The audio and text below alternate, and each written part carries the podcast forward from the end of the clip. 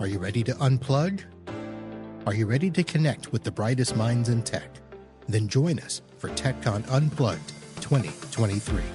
From September 7th through the 10th, you'll have the chance to connect with a community of like minded tech professionals who share your passion and drive.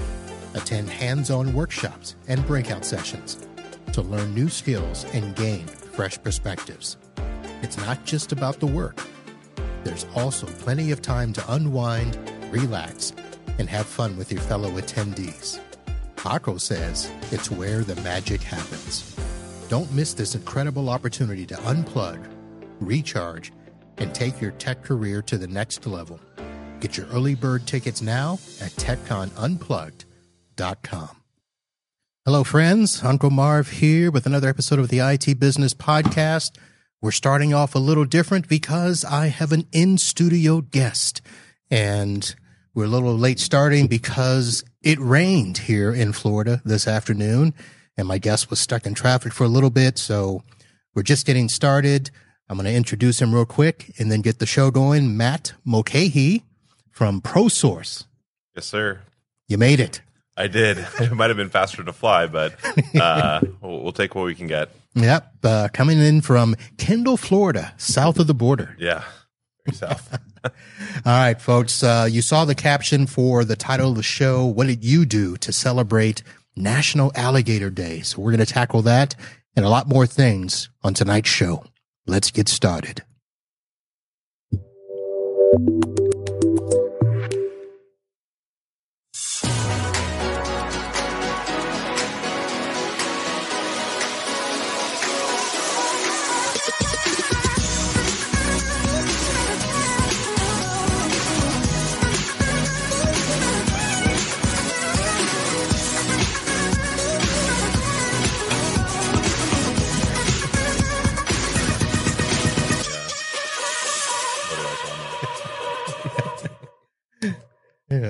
Always a bunch of those. Oh yeah. All right, folks. Hello. Welcome back to the show. This is the Wednesday live show for the IT Business Podcast, the last Wednesday of May. Actually, one day before hurricane season starts. Exciting. And, uh, especially with all this rain we've had, we've been flooded now, what, twice in the last week? Yeah, I'd say so. Uh, it's rained about every single day in the last two weeks. That's that doesn't happen here in Florida, folks. Uh, so I've got uh, actually you're going to be the last Florida man MSP on the show. I tried to spend all of April and May interviewing uh, MSPs and techs from the state of Florida. I'm honored. Thanks so much. So I mentioned earlier that you were coming up for Kendall, but that's not where your company's actually based out of. It's not. We're we're in Orlando, Florida, specifically Oviedo, which is a suburb in the Northeast. Oviedo. That's up near, let's see, Maitland, Yeah, like directly east of east, Maitland, east, east of Maitland. Yep. Winter Park. There we go. Deland, all that in that area. Yeah, like the northern northeastern corner of Orlando. All right. Now, I was going to ask a political question, but we can't. we can't, cannot do that on this show. Uh, let's just say that Mickey is in a battle. All right, folks, uh, let us um, do some housekeeping. You saw at the beginning, if you were watching the video, uh, TechCon is a conference coming up this September in uh, New Jersey. So I encourage you all, if you have not got your tickets, head over to techconunplugged.com and get that. I will be your MC. I have no idea what that means, but uh, the planning committee is working on it. I know that they've got some great uh, breakout sessions. They've got some keynote stuff working. Some presentations are being planned and food plus plus is all being taken care of. And uh, why don't we take a quick break here and say we've got a visitor from Durham, North Carolina, Mr. Mark Lee. Thanks for saying hello on the show. Uh, I spent three years in the town of Wake Forest and worked in Durham as a security guard at BASF. We don't make a lot of the products that you buy. We make them better. That's their logo. Ah, nice little place up there. North Carolina, great place. You ever been? Yeah, I go every year. You go every year. Yeah, Where do you go? Piney Creek. It's a small town about two hours north of Charlotte. middle of the woods, Piney, north of Charlotte. north of Charlotte. Yeah, right on the Virginia border. So would that be, um, let's see, Kannapolis? Is that near there? Not sure. It's near like Boone or Boone? Okay. Yeah, like 45 Boone. minutes from Boone, West Jefferson, uh, Sparta. If you've ever heard of any of those, they're pretty small. No, I don't think I've heard of Sparta. Yeah, it's it's in the sticks. It's pretty far out there. It's my one escape from Miami per year. Yeah, a lot of people do. A lot of people do. Uh, all right. So I mentioned TechCon Unplugged and also let everybody know I will be in Denver in two weeks for the Pax8 Beyond conference. Uh, hanging out with my good, good buddy Rob Rae there and be doing some on site interviews uh, as a member of the press during that conference. So you'll see a lot of shows, uh, hopefully streamed live, depending on the internet, but definitely audio podcast after the fact. And then uh, at the end of June, I will be in Tampa for the ASCII Edge. I, th- I think that's what it's called. You don't Not sure attend that, that one, one. do you? Not that one. No. Are you headed to Denver? Uh not this year. No. We've got some conferences coming up on our calendar. It's a I've got lot of attend. conferences. Yeah, between the vendors and promoting ourselves, it's uh pretty busy. So I was doing a demo this afternoon with CyberFox folks. That's why I put that question in the thing there. So doing a, a demo with them, and they were asking me about all the conferences and IT IT Nation Secure is coming up, but I won't be attending that one, and then a couple of others. I said, look, I I can only do one or two conferences a month, let alone Yeah, it gets overwhelming. yeah. Still have customers to tend to as well. That is true. Yeah. Can't forget about them. Can't forget about them. So let's talk real quick about your company, just so that people get a sense. You're based out of Orlando, ProSource, and uh, how long have you guys been around? We've been around for 16 years now. Okay, So 2006, so pushing 17. all right. Uh, now you've not been with them the whole time. You've I have not. I've been there just over eight years. eight years. Okay. And I should tell everybody your title. You are, is it the director of business development? Yes, that's my title.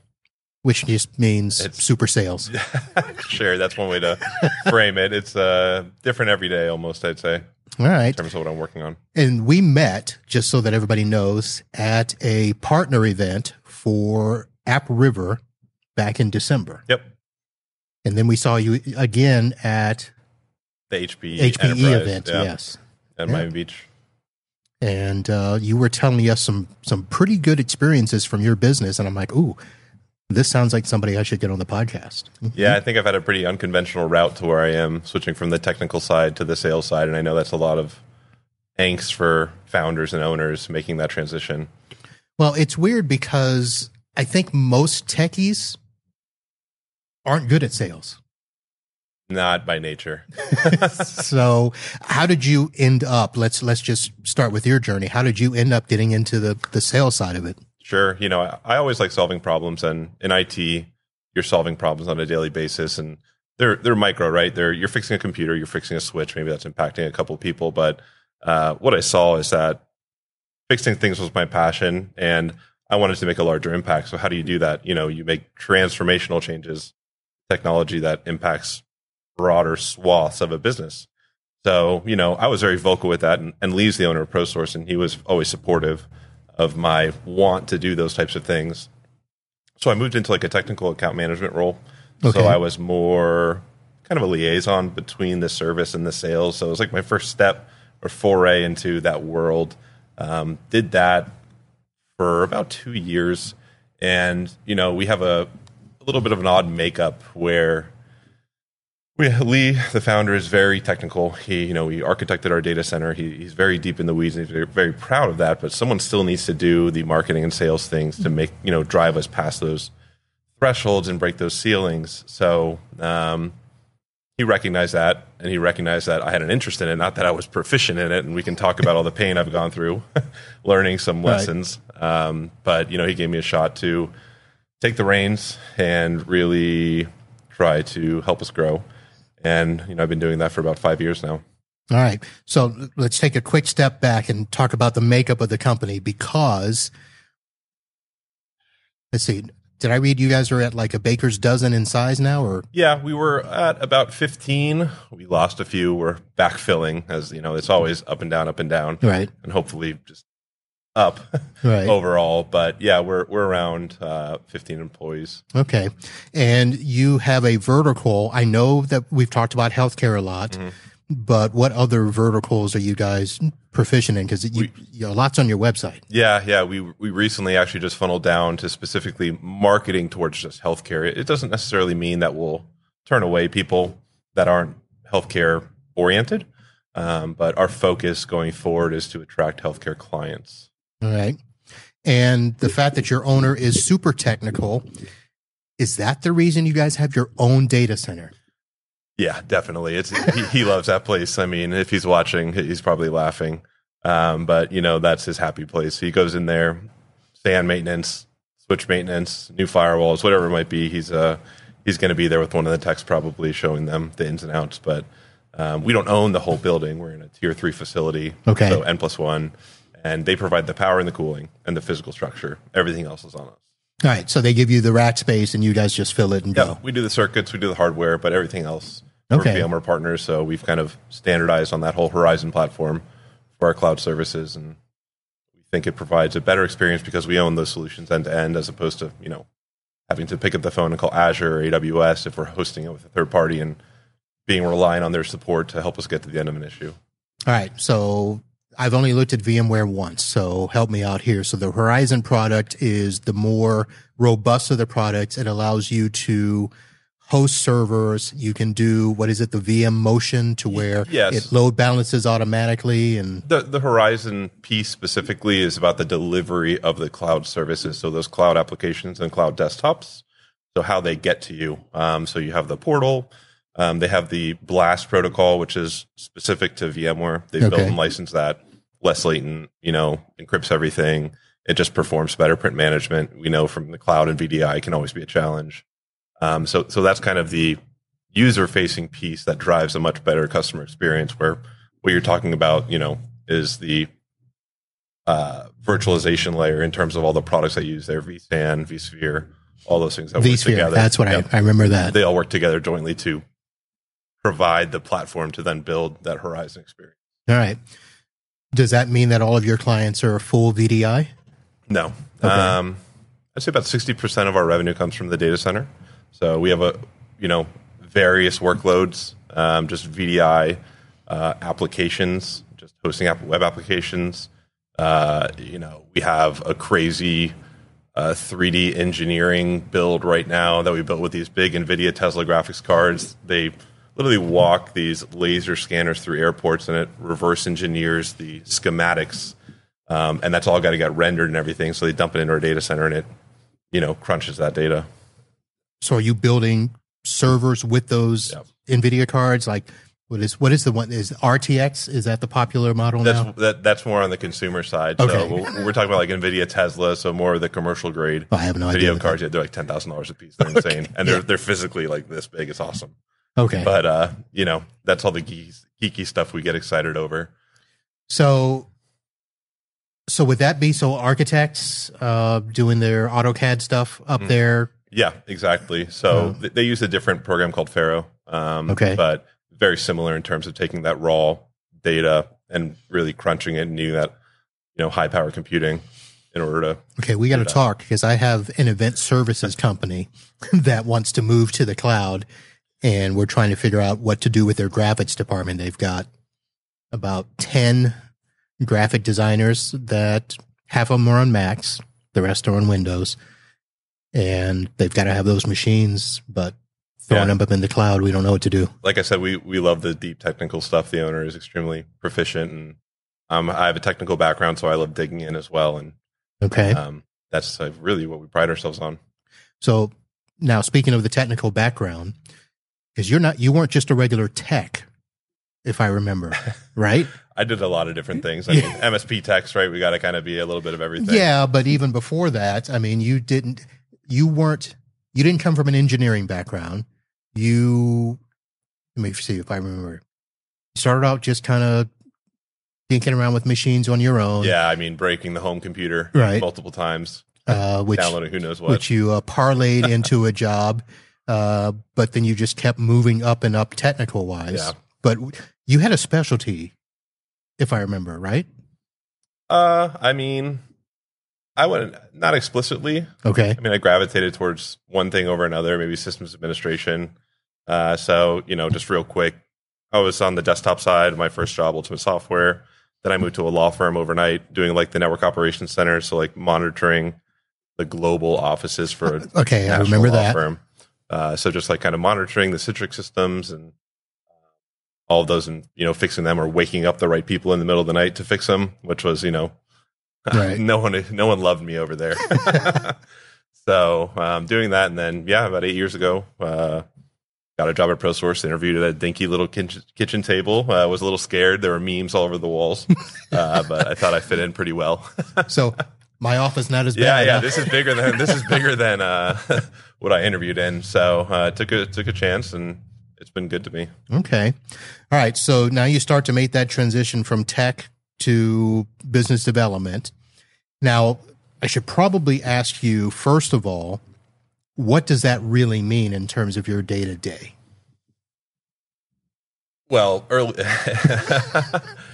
for the first thing, I mean, stepping into that role and getting a, a look behind the scenes in terms of how we were pricing, margins, and all of those things. You know, I had to get an understanding of what made sense that we should be selling. Right. um, and organizing all of that, and then you know understanding. Well, I'll back up and give a shout out because the first thing we did was hire a consultant. okay. The first thing I said was, "I have no idea what I'm doing," and I said, "But I'm willing to try." So uh, we hired Adam. He's the CRO at CyberFox. Oh, Um, yeah, shout out his- Adam. okay. Yeah, he's a he's a you know great mentor for me. Taught me a lot early on. Helped us kind of transition to that original managed services because we were a break fix okay. retainer kind of shop at the time, and we knew we needed to tra- transition to that. So uh, we worked with Adam for a bit, and he kind of helped us give us a kick in the butt in the right direction. Okay. Um, you know, recognize that managing my workload workload from a sales side out of ConnectWise was near impossible. Uh, because you know when you talk about CRMs and functions of a CRM and working efficiently, uh, that platform doesn't really have that. So you know, I picked up PipeDrive, which is a very basic, um, you know, deal management, workload management type of tool to just kind of keep myself organized. Um, because our ConnectWise instance was not really built for sales. Right. So I was going to say you guys probably kept ConnectWise Yeah. for the, but then your stuff you did out of Right. So so we forkloaded kind of my little workload Okay. um, into PipeDrive, and we had some integrations to kind of once deals closed, it would kind of seamlessly flow into opportunities. Um, we used that for about two years, and then we realized that we were lacking on marketing, and we needed marketing automation and those things, and automated outreach. And PipeDrive did not have it, so uh, we moved to HubSpot. Okay. Um, and and I, I built all these and built all the integrations. So not only was I evaluating it, I was also building them out, which kind of gave me a better handle of how I could, you know, make myself more efficient. Okay. And then at the same time, you're actually going out and marketing the company. Yeah. Um, but you're also going to a lot of these industry events at the Yep. same time, as opposed to, you know, the CTO or somebody else in your on your department. So how does that play back at the company that you're the one that's you know going out and marketing, you're the one going to these events, you're doing the learning Right. for all these things. It's challenging. I mean, you know, bringing that knowledge back and bringing those trends back and convincing the team that this is what we need to be doing uh, can be, you know, frustrating at times uh, because feel like you're on an island a little bit. But uh, Yeah. you know, I'm I'm doing it for the greater good, and for the most part, everyone gets on board, and it's a matter of education, just like sales is education. It's educating the team. Is hey, these are the trends, and this is why. This is what we need to be doing, and here's the data, Right. just like we do with our clients. So um, everything in sales is education. You know, convincing people to you know agree with you is education. so um, I really try to approach it that way. So when it comes to the stack, like I said, we were at the HPE event, we were at the AppRiver event. I know you guys are big with, uh, you know, we talked about EnGenius earlier. you saw my switches over in the corner. So are you involved in a lot of those? I don't Too want to say decisions, but are you helping to drive? Hey, this is what's going to make us more efficient as you know an MSP.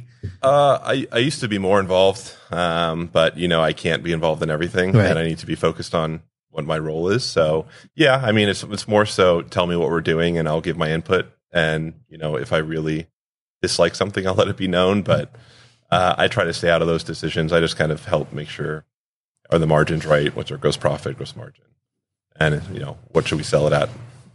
All right. So now getting back to the development side, you guys, let me try to see if I remember this from the event. Did you double your revenue in two years?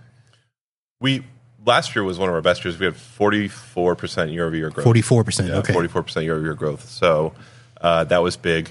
Um, and we can talk about that year specifically, but um, well, well, let's know, let's not, go ahead. what, what, was it that you know hit that bump? I mean, yeah, I mean it was uh, one, two big accounts really. Okay, uh, primarily, um, we had a lot of little deals trickling in through like an inbound funnel. We're an Intuit partner, so we host QuickBooks.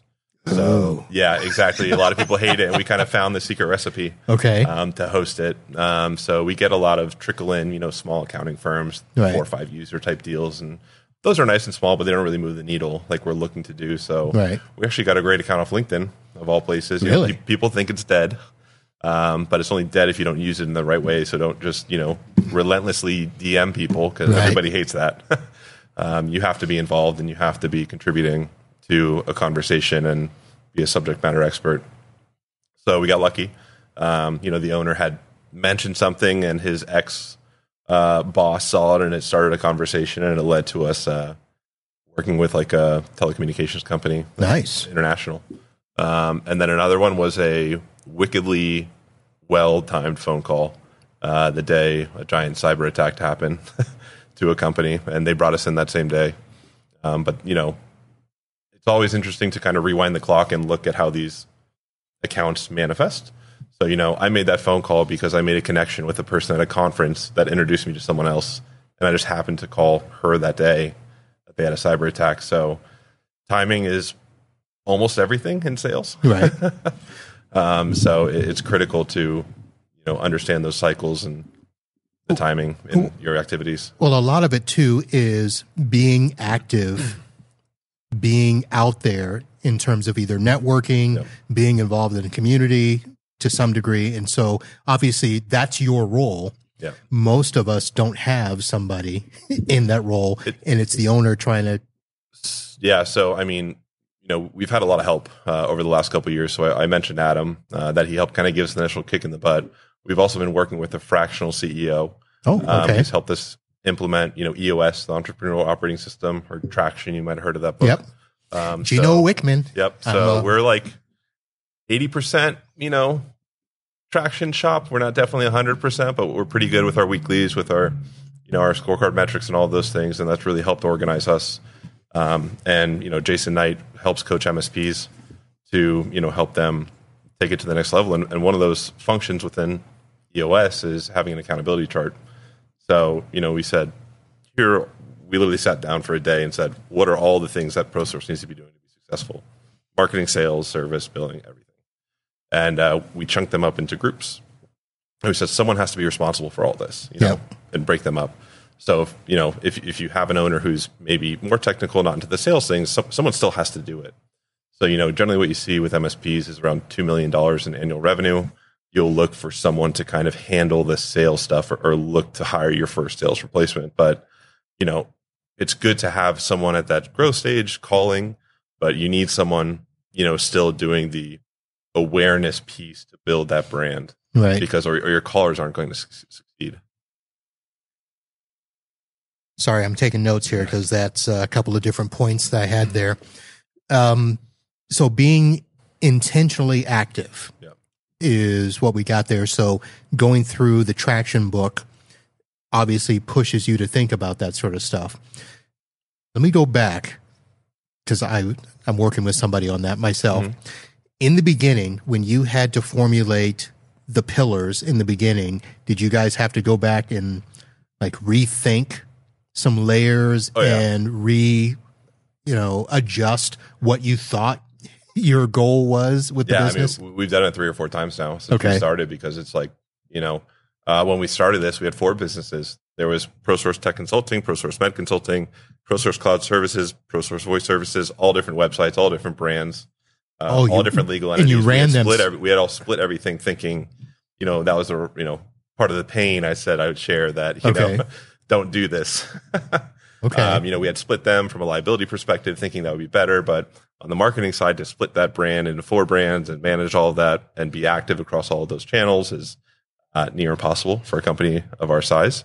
So, you know, we've we've now since consolidated that and kind of made it a little more streamlined. So another thing. all right. Is that how you got to the idea that you would niche down even more with your verticals? We always knew we would. Well, we always had a feeling we would. You know, we used to say we can do it for everybody, and you know, every anybody can do IT for everybody. Um, it's a very commoditized industry nowadays. So, um, the first step we took was to really say we did an exercise with the table.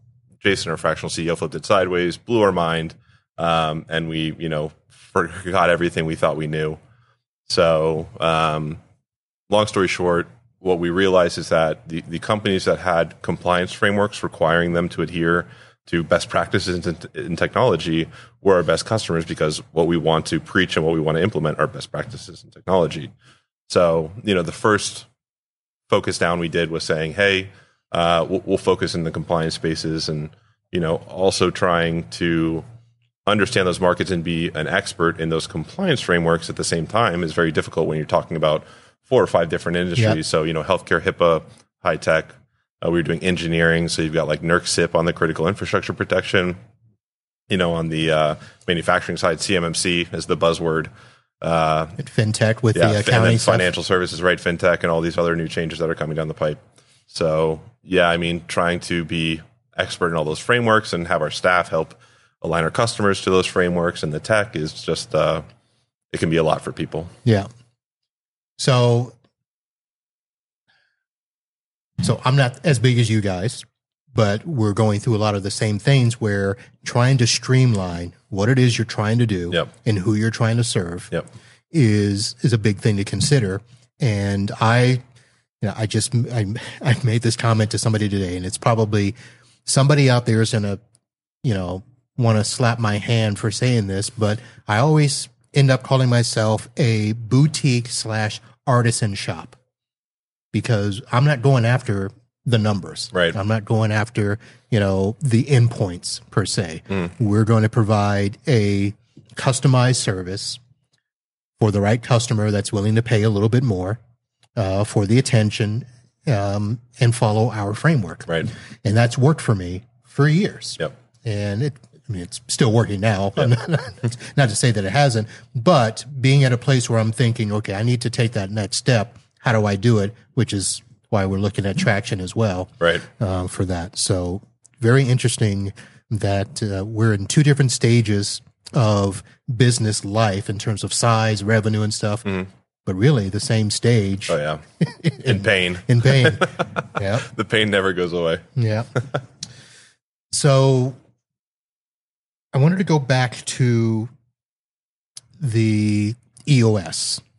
So a lot of that has to do with getting your uh, services written out, your policies in place, that everybody understands. You know what has to be done, when it has to be done, following the same checklist, Yep. if you may. So when we talked about Stack earlier, you mentioned that you're. I don't know if we we didn't say this on air, but you guys used to be a SonicWall shop, Yeah. um, but you're not anymore. We're not Uh, you have been using EnGenius sparingly now. sparingly now. Yeah. okay. And so what what is your I guess general stack and why has that changed in terms of philosophy? from, from an like a hardware perspective, we're pretty much all in on Fortinet. Um, I would say a lot of it is supply chain. Okay. They have very good lead times at the moment. Uh, the the ecosystem you can build with them, and like you said, you know, it's a bit more boutique in terms of you're going to pay a little bit more, but the way that whole ecosystem works together, especially for partners for the management um, of having multiple tenants, is very good. And if you look at the Gartner quadrants, they're a leader in terms of Yeah. you know edge security. Uh, pretty much all of their security services are in that top right quadrant, which is what we want to align ourselves with. All right. So FortiGate, FortiCloud, Right. um, switches, routers, firewalls. What else do they do? Uh, SD WAN and stuff, but SD-WAN, we're okay. pretty firewall switches, APs. It's kind of the extent we go to right now. We don't really do more of the like SASE or any of those things at the Okay. moment. We don't do the secure access service edge. All right. And you guys are a ConnectWise shop We are. and, uh, oh, AppRiver, Zix. Yep. or Yeah, whoever, AppRiver Zix. whoever, OpenText, whoever they are. Yeah, I know it's it's tricky. Uh, yeah, and then you know Sentinel One for EDR Okay. is we- we've really had a good experience with that platform, um, and and we standardize all our clients on the top tier complete platform. So Oh, you know we're not we're not coming in and giving you a fifty cent EDR just to say you have an EDR. We're giving you you know the cream of the crop, you know premier subscription you can get from them. Uh, so we, we really try to aggressively enhance our client cybersecurity posture. So they don't have a choice. They don't have a There's choice. not a None of our clients gold, have a choice. silver, bronze plan. No. Well, we have we have our secure and secure plus are Okay. really how we structure our plans. Uh, the biggest difference is SOC SIEM. So Okay. because that's such a high cost driver that you really have to jump to a new plan. Um, and you know they're always in the works, so we'll probably have a newer version coming out. I know you had Threat Locker on there, and we're looking at bundling Yes. that in as well. Yes. Yeah. Well, let me ask you because the whole reason I brought that up, and I mentioned I had the demo today with CyberFox. I had a talk with Threat Locker, but I couldn't get the demo done. That'll be in a week or so because I'm looking at the uh, PAM, Privileged Yep. Access what Management. we use So you use for all of our QuickBooks, hosted QuickBooks, because that's one that that was the driving reason we were looking at like a CyberFox or privileged access management solution with um, ThreatLocker. all right. So you're using Threat Locker for Yeah, that. we're using Okay. ThreatLocker for the escalation, the installing the updates on QuickBooks because it used to be 70 hours of technician work per month to run updates for our customers. Yep. And we're like, oh well, we can just you know buy this product and it costs us this much and it's a tenth of the cost of our technician time. Yep. now, are you using any of the other Threat Locker stuff? Doing the ring fence? Yeah, we're in Or- we're in the process of kind of building out that proof of concept to um, roll it out to. We have like a pilot group. Okay. Yeah, but yeah, we're we're in the midst of rolling that out. All right. Did you consider CyberFox? We did. I demoed it. Uh, we had a very specific use case. I mean, your buddy Adam. yeah, yeah, yeah. He's he's there. I went to their Top Golf event. I met a bunch of them. They're great people. Uh, we just had a very very specific technical use case in the data center um, with how we have Active Directory set up and how we wanted the permissions to flow. Um, I don't. That's about as far as I know. I you know right. I, I leave it to the other guys. I won't put you on the spot too much, but that was a question I wanted to ask. Um, so let's go back to your data center. So you mentioned, you know, the SOC SIEM stuff. Now, are you doing any of that inside your center, or are you partnering with somebody for that? We have we have a partner in Miami, uh, Atlas Inside. Uh, so they're another small business. We like them because they're about the same size we were. All they do are security services for MSPs. Uh, you know, we met them down here, and we liked that they were small. We thought that what they said was great, and they've been good so far. We used to host the uh, SIEM piece and the aggregator in the in our data center. We've since let the vendor host it. They just are better at managing it, and it makes sense. Um, but yeah, we've got a local partner for that. So we kind of avoided the rapid, not rapid fire. Um, what's the uh, big uh, SOC player out there right now? SOC SIEM. Uh, SOC solder? no, it'll come to me. Can't Who remember right now. Too many, too many vendors. It's the CrowdStrike. There we go. Oh, CrowdStrike. CrowdStrike. Sorry. Yeah, so we kind of avoided those more top tier vendors, went with some, some more local, little small. So I told you before we got on air about the client, and the reason, folks, we we so Matt did get here a few minutes before the show, and he's in uh, my studio B here, but I still have those uh, 33 phones from that client that we offboarded um, last month. And by the way, just an update: we are completely done with them. Everything is done. I have wiped all the drives, sent them the certificates. The uh, backups in the cloud have been wiped. In the It's always a little nerve wracking. well, we had a, we had one of their customers, one of their uh, uh, employees, call today because apparently some of the backups that I did from the cloud I pulled down and put on the server so that they could have them, and the new company was supposed to take them off the server and put them on the new desktops. For some reason, can't find this person's data. An accounting girl, by the way, so it's kind of important stuff. And she called today and she's like, "By any chance, do you still have my data?" Nope. Got to hold that line. Uh, so yeah, so all of that stuff was there, and I just went off topic. It's bittersweet when those uh, good customers get acquired, and you got to kind of say goodbye. Yeah, yeah. So they're done 19 years Wow. with that client. We just had one that was nine Yeah, get acquired by a big hospital system, and we're still working with them in a small capacity. But um, yeah, hospital system. That's even more than my client. So mine was a dermatologic skin center type place, and so the company that absorbed them is they're national. They've got about 200 locations, but I can tell you they are not unified. so yeah, that's what I was saying before when we were chatting. Is that you know you think these big enterprise organizations coming in and acquiring these companies have everything in tip top shape, and you get a little peek behind the curtain, and uh, it's frightening. It is. So I really was trying to go somewhere with the thought and it just escaped me. So anyway, all right. So we have uh, talked about your data center. We talked about your services and stack, your philosophy. Is there anything? Well, let me ask you this because of the size that you are, most of the companies that I've talked to that are about your size, they are struggling with what they call that plateau syndrome. Yeah, the five million dollar ceiling. So, Yeah. are you guys? Have you busted through it? Are you on your way through it? Do you have a plan? What? Where are we We at? keep like almost getting to it. it's it's eternally Yeah. frustrating um, because you get there, you need to hold on to these clients, and they get acquired for no fault of our own, and we lose that revenue or it diminishes, um, and then we got to backfill that. So you know, monitoring our churn and making sure we're controlling what we can in terms of you know client life cycles is important, and keeping that pulse because you don't want to get blindsided by anything Right. when you're making projections and committing to you know forward investments. So um, you know, we just kind of restarted our account management program. We were only doing account management for our managed IT customers, Mhm. which is like ten people. Because, like I said, a lot of our revenue comes from the data center, um, and they're not traditional managed IT customers. But what we've said is that everyone gets account management now. How were they not? we were checking in with them. We were sending them newsletters, um, but it wasn't diligent and it wasn't methodical. So it was maybe a call once a year or something.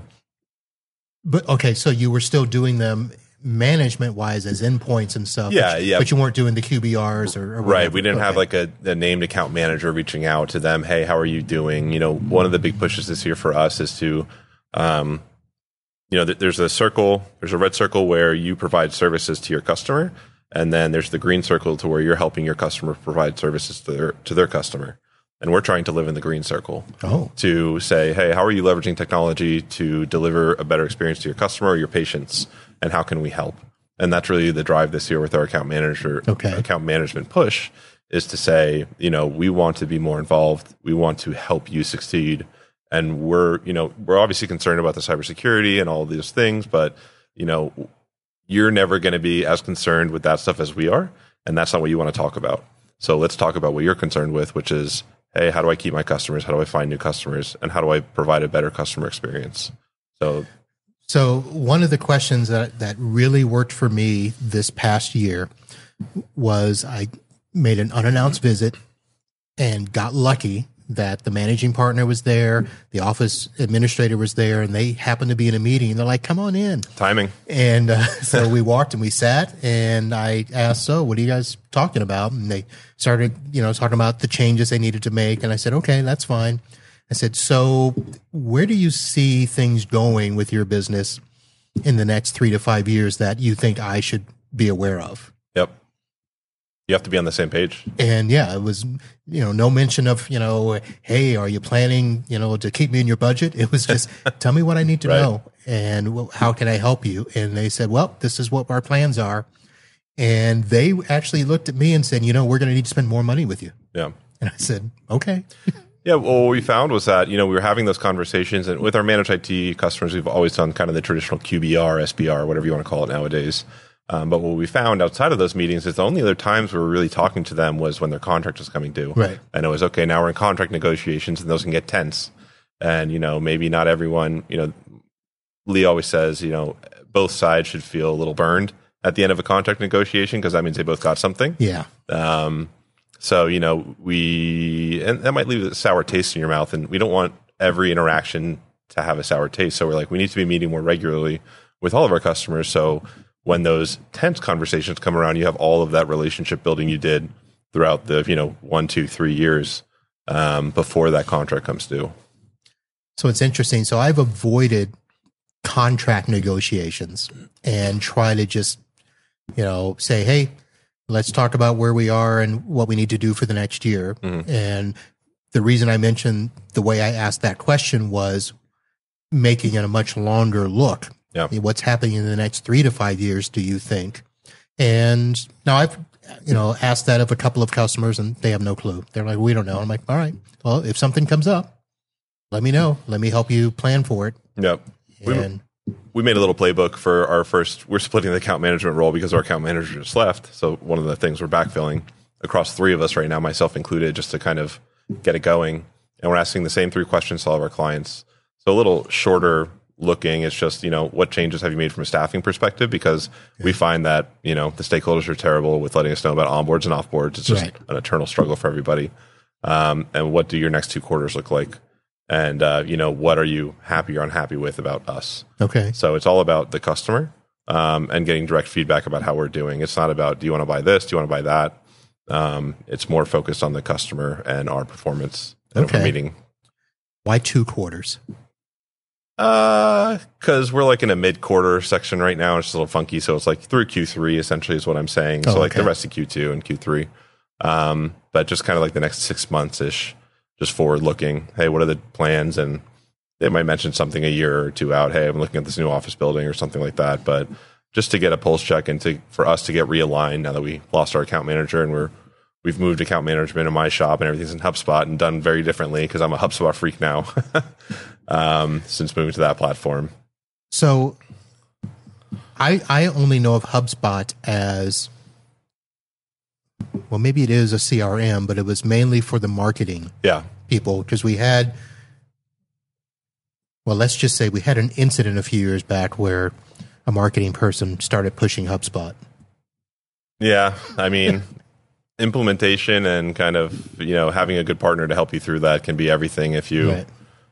you know, I could say that with managed too. Like if you have a poor implementation, you're going to hate it. But uh, I think it helps to have a SME on your team that understands the tool and how to leverage it best. Okay. So HubSpot, so you're using that as your CRM. Mm-hmm. Now, have you leveraged, you said you leveraged some other integrations.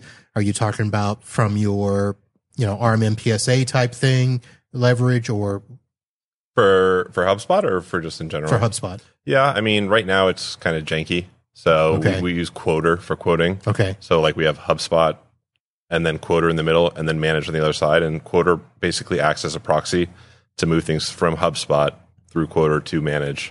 Okay. But they have a new Manage integration. That's one of my rocks this quarter, EOS, um, is to integrate HubSpot and Manage. So I have a bunch of data cleanup and stuff I have to do to get that going. But then we should have like a consolidated user base. So if a billing person makes a billing admin change on the managed side, it you know updates our billing mailing list in HubSpot. So okay. you know just kind of that was all manual work before managing that, so it should be a little nicer for me. All right. So you mentioned Quoter for that. What about on the back end, getting all of your stats for billing out purposes? Are you using something like Gradient or No, uh, we're actually in the middle of moving to Business Central. So we're Really? yeah, this is a this is pretty bleeding edge stuff. okay? So we found uh, some people in Australia that had built a managed integra- integra- uh, managed integration with Business Central, and so it basically takes the agreement and pushes everything over to Business Central. Um, and we should be billing out of there in the next couple months. It's taken about six months. Okay. And I can send you the information. It's uh, when it's up and done, it's supposed to really revolutionize the amount of admin time that it gets rid of for us because that's been a perennial pain that takes a disproportionate time of our owner's time that should be you know dedicated elsewhere. Now, am I understanding? You know, maybe I'm thinking of the wrong thing, but Business Central wasn't that. For some reason, I have stuck in my head that it's on the same level as a Salesforce. Uh, so Dynamics is probably what Dynamics, you're thinking of. okay, yeah. yeah. So Microsoft Dynamics is kind of the parent product of Business Central. Okay, all right. So it's kind of like the SMB Dynamics. You can look at it as. But Okay. we're just using the subscription that gives us like the billing capabilities. It's actually pretty cheap, okay, um, relatively to you know all the other things out there. all right. So my Dynamics person out there, I want to look at Business Central. I got a guy for you. I'll, I'll send him. You uh, do? Okay. Yeah. You got a lot of guys for me. I gotta make friends. What can I say? You make- yeah. We're talking about a new recycling company, maybe. Yeah. We're doing an event in Orlando in a couple months where everyone can bring all their old e-waste and drop it off for free with our recycling partner up there. Where are they bringing it to your office? Or No, we're going to have like three drop-off locations around the city and just say, "Hey, drop it off. You got an old printer, got an old computer, drop it all off." Because usually you have to pay for that stuff. well, yeah. So just uh, educating the public on don't throw computers in the trash can. All right. so Orlando. So let me guess. There's going to be a collection place at Church Street Station. Uh, maybe I haven't gotten that far yet. Uh, got to put my you know event coordinator hat on Okay. and work on that a little bit. But we're waiting for you know one of the big things that um, I've really been trying to do is leverage MDF from the vendors, so the marketing development funds. So I've got requests in with Dell and Veeam right now, two of our partners, to really sponsor the event, and we've gotten you know thousands of dollars from other partners for Cool. various things. So you know, look, ask your vendors, and you know, generally there's very rigid like MDF rules Yeah. um, that you have to follow. But if you have a good relationship with your account manager, they'll connect you with the marketing person, and they have some wiggle room there. Well, I mean, usually they want some sort of return. Yep. Uh, whether it's marketing return or, you know, dollar return or whatever. Because I've talked to uh, AppRiver's been here a couple of times trying Yep. to figure out what we They sponsor some case studies for us. They've, they've done things for Yep. us. Yep. So that'll be interesting. Uh, let me know when that is because I've got my two clients up there that Yeah. Tell them to drop some stuff off. because They gotta get rid of usually it. it's me going up there and whatever fits in my car on the way back. Yeah, I've been there, done that. I mean, box trucks, uh, just emptying out offices, into a box truck, and bringing it to the recycling site. I mean, Yeah. yeah, it's not fun stuff. All right. So I should probably actually take time right now to let you guys know that the IT Business Podcast is brought to you by NetAlly, your leader in network testing, diagnose, diagnostics, uh, everything that helps you design and test your networks. And the reason I bring them up is uh, I had a conversation with my rep today. Actually, it started last night, but continued in today. That I am now on the list to get one of their new CyberScope units uh, when they are available from the factory. So I know that I had mentioned that they reached out when the new CyberScope uh, product became available. They wanted to set up a webinar, so we are working on that. But they're going to get a unit in my hands, and once that is here, we will talk about getting that set up. And I don't know if you know this, but NetAlly, I'll show you the tools when we're done here. Uh, but it you know goes out can do a, a discovery of all the items on the network. You can do some testing, performance testing uh, with cables and uh, testing of services and devices and some bunch of other stuff. But they've added now this cybersecurity component into their handheld unit, Interesting. um, utilizing Nmap. And don't know much about That's it. like what the honeypots use. yeah, probably. Yeah. So we'll see how that goes and all of that. Uh, so check out netally.com. Also, our live show is presented to you by Computers Done Right, uh, IT services out of Venice, Florida on the other coast. So any help that you need, any referrals that you need to do in Southwest Florida, reach out to Computers Done Right. Our good friend John takes care of everybody over there and Instant House Call. You've heard me talk about them. Corey Fruitman, our friend in the channel. If you are an emerging MSP, an IT professional looking for an RMM product to help you with remote support and you're not yet ready to go to the big boys, Instant House Call is a product for you. And it is a great, very easy to use uh, remote access system with very little overhead for your client, and you can do all the same things as the as the big boys. You can white label it, and you can do some actual basic troubleshooting through the instant house call portal. So go to instanthousecall.com, try it free for 15 days, and you don't even have to put in a credit card to do so. All right. Uh, Matt, I know you are living down here in South Florida in the Kendall area. You know, I was, here's a question that popped up earlier that I did, did not get to ask. So the company's based out of Orlando. You work out of Kendall. Yep. Um, how remote, how much of your office is remote hands or is the bulk of the office there in The, Orlando? the bulk is there. Uh, we have one in Washington State. He, Okay. he works for me. He's one of my direct reports. And then uh, we actually have some staffing in South Africa. Uh, we have a great tech down there uh, that we're working with. okay. But everybody else is in the Central Florida area. Office is closed on Fridays. Everybody works from home. Get out. Yeah, and uh, well, we're open for customers, but um, It's probably for, Work- that's probably more because of traffic than anything, right? yeah, I mean Mondays that everyone's in the office day, and Fridays everyone's out of the office day. Okay. and then throughout the rest of the week, everyone has their own schedule. Everyone's on a hybrid schedule, Okay. so everyone's doing like two or three days in the office per week. All right. And is the bulk of your client base here in Florida? No, Okay. yeah, our last like five customers have been outside of the state. Nice. Yeah. So we're you know we're focusing down into that more healthcare niche, and um, with that, obviously, Yeah, there's no healthcare in Florida. No, no, not at all. um, but yeah, I mean, the, the people that have problems, you know, we find that um, going to these trade shows, we get FaceTime with you know 200 practice administrators in a three day span. When for me to talk to 200 practice administrators on the phone, it would take me all year. Yeah. So, and those people are from all over the U.S. and they've all got a lot of the same problems.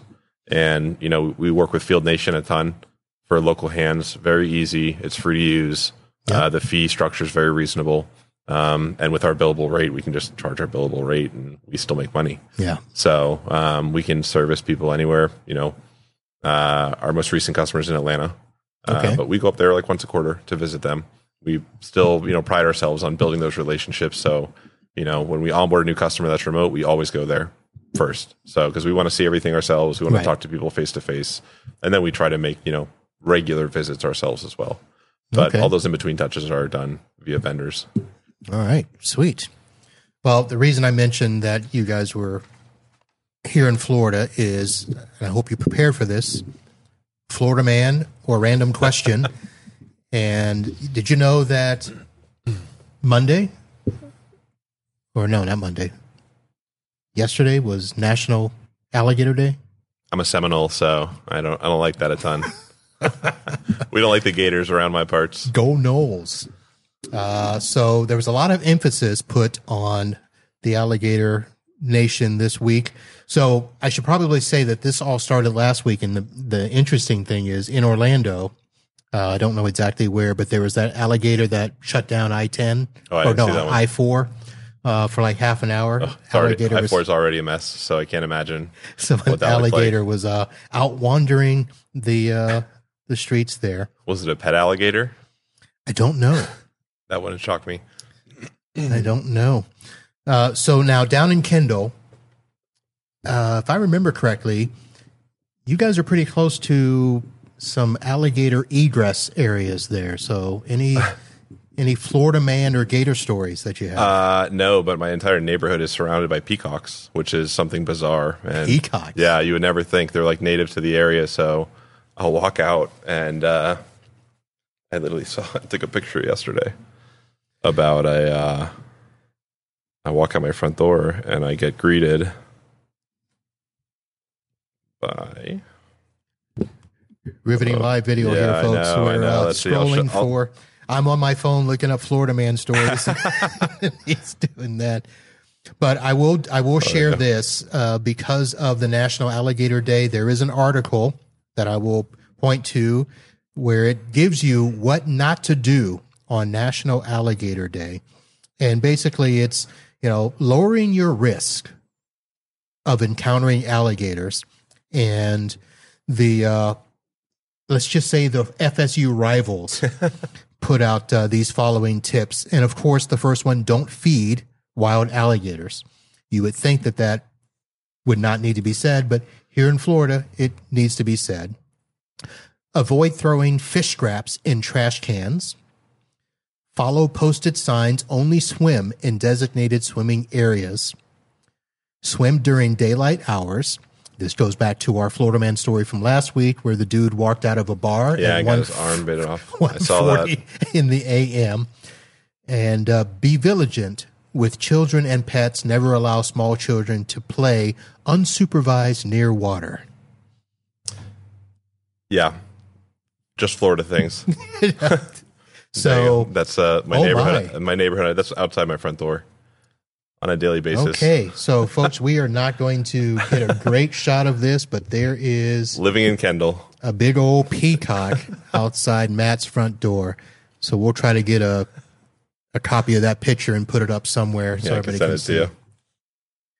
So at our townhouse when we used to live there it was about I don't know 15 years ago we had a peacock that would come sit on our back patio Yeah, they roost. and uh, the wife was It's a nightmare. There's like that. 50 of them. They walk on a roof and then they fly to the trees from the roof. Yeah. And they walk in your cars too. And they have like talons that are this big. they are something. They're pretty, but they're a menace. And then one other note, uh, since we're you know talking about National Alligator Day, uh, everybody should know that a study has been put out by FIU, which is a nice little uh, university down here, Florida Institute University or something like that, Florida International University. Um, but it was published in the Journal of Animal Ecology that shows that alligators do more than just care for themselves when they create alligator ponds. They create a habitat for other organisms and move nutrients around. And this basically makes them engineers of our ecosystem uh, down here, keeping it healthy. So they are necessary for the glades down here. I'll just never forget the uh, one rule I learned in elementary school is you run in a zigzag when you're running from an alligator. But you know that that's not true. Oh, well, great. I mean, I yeah, I probably should have marked this, uh, but yeah, that is one of the things that. Um, where is it? that's a tall tale. So if you find yourself being bitten by an alligator, fighting back is recommended. um, however, attempting to pry open the jaws is not advisable. And where is? Let me find it here. It was actually funny, but the bottom line is, it's actually better to run in a straight line because I I wish I could find this uh, contrary to the old zigzag pattern, they actually don't do well running straight ahead for very long. So Learn something new every day. I'll have to find that. It's funny you mentioned that. I was like, you know. All right. Well, Matt, uh, first of all, I should say thank you for braving the rain to The traffic was worse than the rain, but it's to all right. it Anytime. uh, and to be an in studio guest here at Studio B, and uh, hopefully, folks got a uh, good look into your business. And so, I should say your website. Let me throw this up here. So, ProSource is the name of the company. And I'll put a link in here. GetProSource.com is your website. So, uh, for people that want to uh, look you guys up, and is there so since you're not just uh, rooted here in Florida and go all over, so you'll be available to help and consult and Yeah, yeah. I mean, if anyone has any questions, I'm pretty active on LinkedIn. Uh, I try to do content on YouTube, but you know, uh, it's there's a lot going on. So uh, we try to post like a couple videos a month about various, I did have that in our notes. That yeah, various have a uh, YouTube channel. Yep, various. I mean, we have like 30 subscribers, but you got to start somewhere. so we just started that last year, um, but just you know, educational stuff, and Yep. got a little Yeti mic now, better webcam. So hopefully, just inc- improving the quality bit Now, by bit. I saw you also had a couple of things on LinkedIn, which you said LinkedIn isn't dead. Are you in the camp now with eh, like everybody is throwing content on LinkedIn? Yeah, it's a channel. I mean, you have to if you're making the content, you have to omni-channel it. Right. So you know, put it in newsletters, put it on YouTube, put it on LinkedIn, um, put it on your website. Uh, so you know, it's not the only channel you should be worried about, but it is a channel that I think is worthwhile. But like I said, don't don't use those LinkedIn automators that just relentlessly spam people with InMail because you'll just get ignored and then you'll end up in the spam side. So LinkedIn automator. Yeah, I mean, there's so many now that just you know automatically add people, automatically send them an InMail, a little message. Oh, InMail. Uh, so I say, hey, you know, I want to connect with every single VP of tech in Miami, and I want to send them this message. And you hit a oh. button, and it spams like three thousand messages. That's out. in there. Uh, yeah, with Sales Navigator and some other. Is that some part of, of the paid? Portion? Yeah, you need the Sales Navigator, yeah, okay. and that ain't happening. and then yeah, but I'm just saying it's like you know th- those are the types of tactics that I think people turn people off on LinkedIn. But you know the the value in LinkedIn is if you're contributing to a conversation, right? Um, which you know requires time and effort and thought, which is harder than just connecting a tool and spamming out a message with little input. So it's I think people misunderstand the value there sometimes. All right. So let me ask this. So I did a show last week that was an audio only where a gentleman had written a book uh, straight from the bot's mouth, basically a conversation that he had with ChatGPT, turned it into a book. And I did a show on another podcast with a guy where we talked about AI in general and what it means for, you know, he wanted to ask me, what does it really mean for, for us? Mm-hmm. And I just had, so when I thought you might be late today, I actually put out the feelers to all my people. I'm like, hey, what's a question you might have in case I need to do something? And it's funny. What about Chat GPT and the ups and downs? So my question is, I know that you do a lot of development. You're doing the content for you guys. So one, are you using Chat GPT or AI for the marketing develop it? And then second, are you guys using it in your stack at all? Uh, marketing, absolutely, 100%. I mean, it's not perfect. It gets you 80% of the way. And uh, I'll take that any day over staring at a blank Word document, figuring out what I'm going to say. So I used it this week. We have a press release going out. We did like a park cleanup event with the city of Orlando, wanted to do a press release. And, you know, those tools, they're language learning models. So what you feed in, the better the content you feed in, the better output you get. Right. So, um, you know, I fed it loose guidelines in terms of what I wanted to spit out, and it was 80% of the way there. And it's structured correctly for a press release. Um, insert pull quote here, you know, all those things. And right. an hour later, after a little bit of, you know, editing and or copy editing and getting a couple people to review it, I had a fully fleshed out press release scheduled on PR Web. Okay. And before that would have taken me two days to think of it, type it, hate it, delete it, type something else, send it to somebody else. They, you know, wreck it.